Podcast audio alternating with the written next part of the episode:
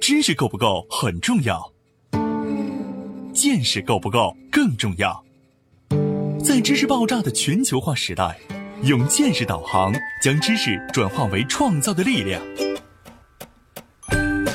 从中国到日本，从日本到美国，从美国到联合国，两位日本大学教授，三十多年海外经历，三百六十个日本行业观察，王礼华、陈立行对话日本社会各界成功华人创业者，从微观出发，为您解读各行业小题做大的智慧源头。对话日本三百六十行，发现小题做大的纷繁智慧。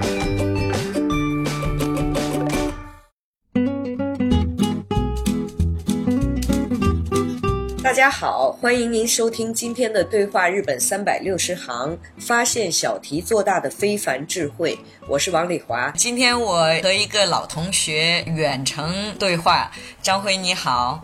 王丽华好，张辉呢是现在在美国的盐湖城，盐湖城嗯啊盐湖城在对盐湖城，然后呢前一阵对带着儿子一起到日本来过一次，呃，我们一起谈了好多关于教育方面啊，还有日美方面的不同的学校的情况啊，而且你的两个孩子，女儿和儿子都非常非常优秀，和我儿子也进行了一下交流，所以呢，我觉得是的我呃，我们聊的这些很有意思，今天我们就来把这个话题聊一下。从美国华人女儿考上 MIT 的经历，谈谈美国优秀大学的录取标准。要上美国一流大学需要具备什么条件？什么样的人更有机会被录取？美国家庭、学校、社会是如何各司其职并互为作用的培养人才的？华人移民家庭如何更好的融入美国？欢迎收听《对话日本三百六十行》，本期话题和美籍优秀华人谈成功的美国孩子教育。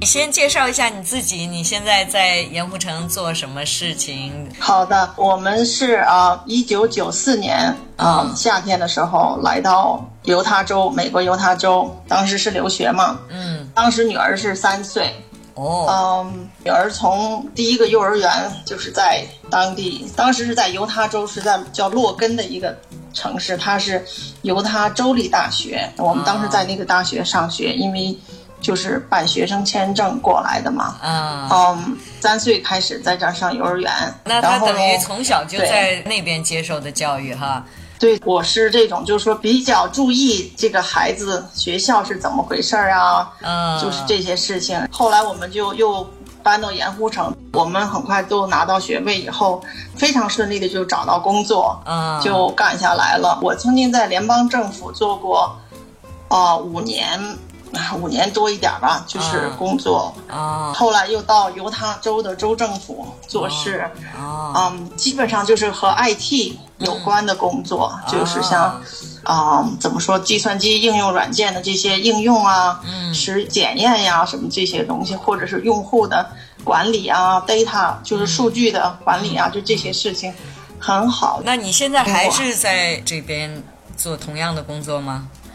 对我现在在犹他州政府的一个叫残疾人服务部吧，呃，不是直接管残疾人啊、就是管理这些软件系统啊、这些数据啊什么这样子的，就是说啊大概知道，就像犹他州这样一个州，我们管的残疾人主要就是脑子的伤，或者是天生先天性的脑伤啊，或者是运动脑伤啊，或者是车祸脑伤啊，主要是脑子方面的。啊然后这些人就会得到政府各种。就是不同的人得到不同的帮助。啊如果有的人需要很多帮助，包括比如说买一个特殊的床，啊，买特殊的轮椅，都有一定的那个金啊额，就是满足他们这些最最基本的生活要求。那等于是哦管理嗯哼他们这些费用啊、什么系统啊这些东西是吗？对，主要是系统，啊主要是系统方面，就是记录这些所有的花费啊，所有的人呐、啊，那你做这个工作的话，对你女儿有什么影响吗？对这个残疾人啊，什么都特别友好啊，什么的。他不是说因为我做这，就是在美国，他这从小那个小孩的那种嗯教育啊，从语言上和行为上嗯都没有对任何残疾人的任何歧视。对，而且每一个残疾人，只要他脑子还正常的话，其实他们的自信心都特别强。哦，自信心非常强，而且没有自卑。哦就说他首先那种心理就已经是健康的了，比如说腿残了吧，嗯其实他心里就是很难受。嗯如果有心理学家直接对他有很多帮助的话，他嗯心理就健康起来，其实他精神就健康起来了。对对对，呃，不是因为我工作他们这样子，就那他们那些生生出来那些就是。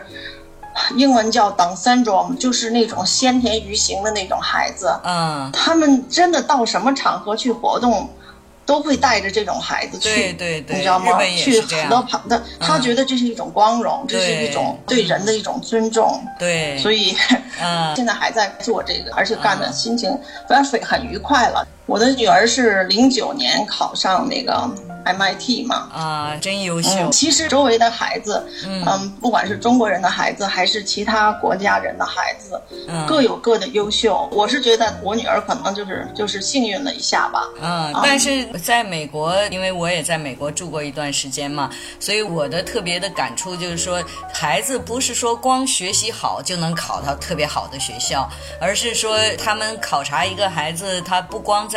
学习上有很优秀的成绩，而且比如说有服务心啊，有跟人交往的这些能力啊，他考察的方面很多，对不对？是的，是的，嗯对，就这方面特别重要。他真的不是只看学，我是指的那种比较呃顶尖的学校了，就像 Ivy League 呀，就是比较嗯难进的学校。对，他真的是要一个全面的人，比如说要考大学吧，那我们中国的概念就是说，你高考，高考是什么？就是成绩，学习对成绩好就对能考上好大学。嗯而这个地方就是说，我们也有高考，所谓那高考就是 SAT 啊，或者叫嗯 ACT 这种东西嗯啊、但是它不是一次性的，你可以考两次、三次都无所谓的。嗯然后你达到你自己希望的成绩，每个人希望都不一样。嗯，啊，不是唯一的途径。然后就是说，这个成绩只能占你入这种学校的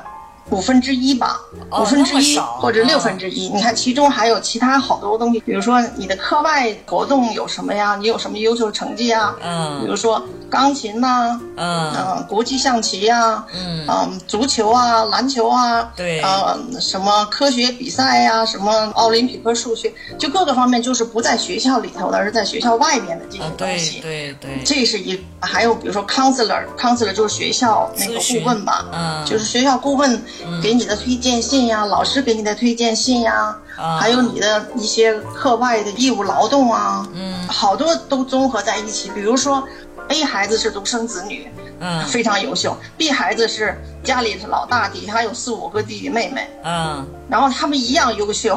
那大学里会选这个老大底下有一堆孩子，这个说明你的能力更强，你的自立能力更强。啊或者有些孩子就因为去卖我们中文叫饼干嘛，就是英文 cookie 卖的很多，这也是你的一个能力啊，你的社交能力啊，就是你有各种能力，他都能看见。考大学本身，你像那种好大学里头，他还要面试。对，所谓面试呢，它并不是让你飞到那大学里去，或者大学派人来给你面试，而是就是他们过去的校友，就是说我从这学校毕业的，我现在在这个地方工作，我在比如说我在杨公城工作，嗯好，那这学校就就拜托你面试这孩子，这孩子我们学校在考虑他，哎那他就整个就给面试呀、聊天啊什么的就。通过跟你聊天，他可以知道你是个什么人，对你有所了解，印象怎么样，还写一封信给过去，哦然后最后他们综合这些东西。啊我们来说，就说你是一个完整的人，而不是一个学究，不是一个啊只会读书不会社交啊。其实情商这方面真的是挺重要的。啊，那你谈谈你的女儿怎么培养的？从她小的时候，三岁到美国 以后，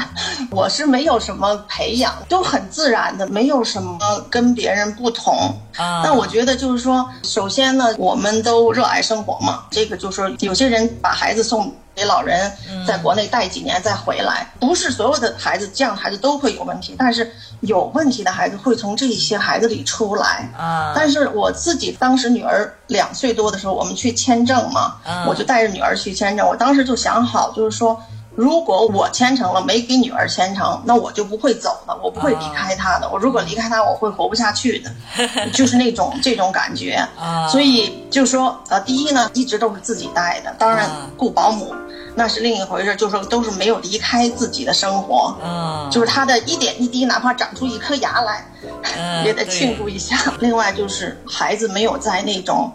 看着父母吵架的这种环境里长大，也可能更好一点吧。不管怎么样，在美国的这些孩子，嗯，他们长大以后，不管上什么大学，就是说我女儿已经毕业了嘛，跟她一样的同学也都很多毕业了，有的是很早结婚，嗯有的跟他同样的同学已经有两三个孩子什么的，他们都还是很幸福的，活出自己满意的生活，对这个挺好的。上什么大学不是唯一的路，对然后另外就是说。上大学之前呢，像高中啊，中国的家长无形中还是让孩子很重视学习。那刚开始他很晒嘛，很腼腆的那种嘛。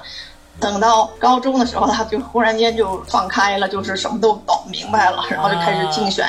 什么学校的各种那个 club，啊，就俱乐部的那些头头什么之类，人家就在那儿告诉我这是最后一年，我从来没有这个机会，我希望我在最后一年能有这样的机会，这种那个啊，把自己先吹一通嘛，就是就跟你看那个嗯就是选总统的时候，总统都在说自己怎么能干，自己要对做什么，要给这个国家做什么。他们在中学也好，小甚至小学五六年级，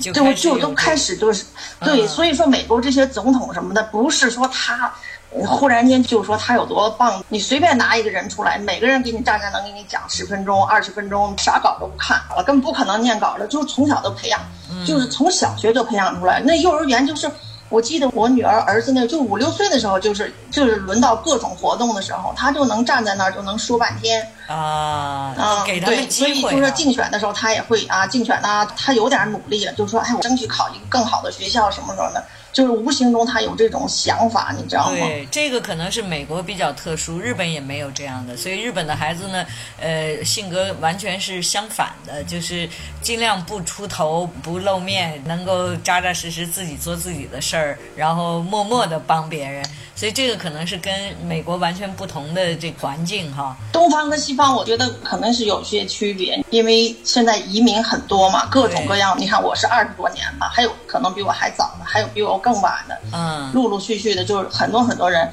但是对于这个第二代孩子来说，那如果第一代呢，思想比较开放啊，比较嗯接受这个文化，嗯嗯，对于第二代来说，他们更觉得自如一些，更觉得自己是主人，就是没有被排挤在外头的那种感觉。对于孩子来说，社会环境给孩子一个非常非常好的正面的东西。对，在美国具备这个条件，比如说，我说你要做好人，不能撒谎，那整个社会就配合我这话。对，或者对老师这样说，那我作为家长来说，我不会让做两面人，说你在家可以这样，你可以在家哭闹啊，或者是怎么样不讲理啊，或者是没有礼貌呀、啊，没关系啊，在家没有关系，在外头就不可以，不是这样子的，就是里外都是一样的。对，但是有些家长呢，就是说对美国的文化太不了解了，而且也不想去了解，啊然后他甚至当着人家面还打孩子一巴掌什么这种的。如果美国当地人再看见了，立刻就打电话，警察立刻就来。打人是犯法的，比如说你公共场合下你大喊大叫。你这就是一种违法行为。对你说你说美国自由吗？其实一点儿都不自由。嗯，确对，实比如说是排队，你像我刚来美国的时候，然后你跟前面那人要保持一定的距离，比如说两尺远、三尺远。嗯比如说我稍微近一点的时候，我女儿就使劲往后拉我，啊你知道吗？那时候拉拉我就提醒我，哎呦，我心想孩子说的是对的，嗯那就听孩子的。那对以后我特别注意，就说我要给孩子做好榜样。我在家里头不是说我女儿和我儿子都得听我的，嗯我有什么了不起的？老师也是这样的，他不强调就说你要听，而是他教给你什么是对的，什么是不对的，什么是违法的，什么是合法的。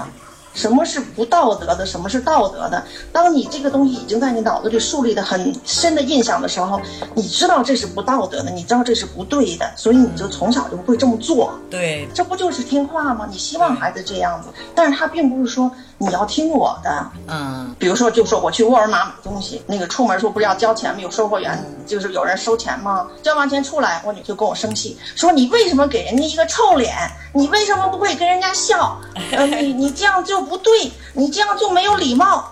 完了，我一听，哎呀，我还得学着点儿。他说的没错，是对的。当我注意别人的时候，别人就是有说有笑的，就跟聊天似的，几句话。啊，就完了。后来我就说，哎，孩子说的是对的，为什么不能听孩子的呢？你要克服，要让孩子做一个好的公民，那你首先要自己也要做一个好的公民呢。但是我从小没有这个教育，我不懂啊。他告诉我了，嗯那是他学到的东西，那我就很自然，我就会稍微注意一点儿。当我注意一点儿的时候，我发现你随便买个什么东西拿来，然后就给你扫描一下多少钱什么，完了他就会说，哎呀，这件衣服好漂亮啊！这个售货员就会这样说，啊哎呦，我也要买一个什么的，哎呦，你这个太 cute 了，就是太可爱了什么的，他就随便跟你聊几句。那我觉得这结果是，哎，我也高兴，他也高兴，对但是这不就是一个良好的社会风气吗？对对，日本和美国呢，这点不是特别一样。就是日本人呢，他不会主动跟你打招呼说啊，你买的东西真漂亮啊什么的，但是他真的是一直会微笑的，很客气的。比如说买东西的售货员就会跟你很客气交往，所以日本的服务特别好，他是怎么让你舒服，而不是说一定要从对话上比较客气啊，或者给你有一些话题啊，这个可能是文化上不同的这个方面，但是呢，中心点都是对客人是非常礼貌、非常客气哈，只是用是的方是法的不太一样。嗯。稍事休息，马上回来。对话日本三百六十行，发现小题做大的非凡智慧。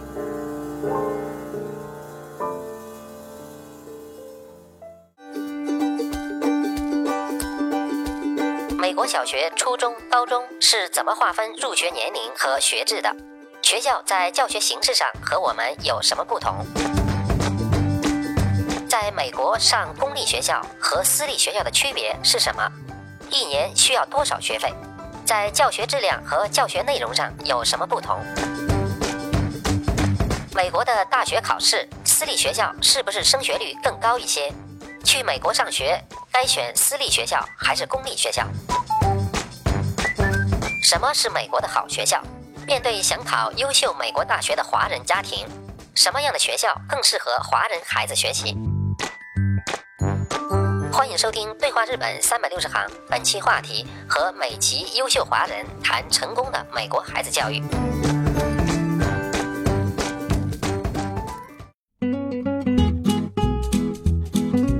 那么你女儿美国的那个教育哈，我还不是特清楚。日本和中国是一样的，就是小学上六年，六岁上小学，然后六年，然后中学三年，高中三年。那个美国是什么样的概念呢？呃，美国是不一样，美国是这样的，通常是小学一年级到五年级，也是六岁上学，一年级到五年级是小学，啊嗯然后六年级、七年级、八年级是中学，哦然后呢，九、十、十一、十二这四年叫高中，哦，那他小学少一年是吧？对对，啊高中是四年。啊，那你女儿在小学呀、中学、高中有一些什么特点呢？就是特别腼腆，啊，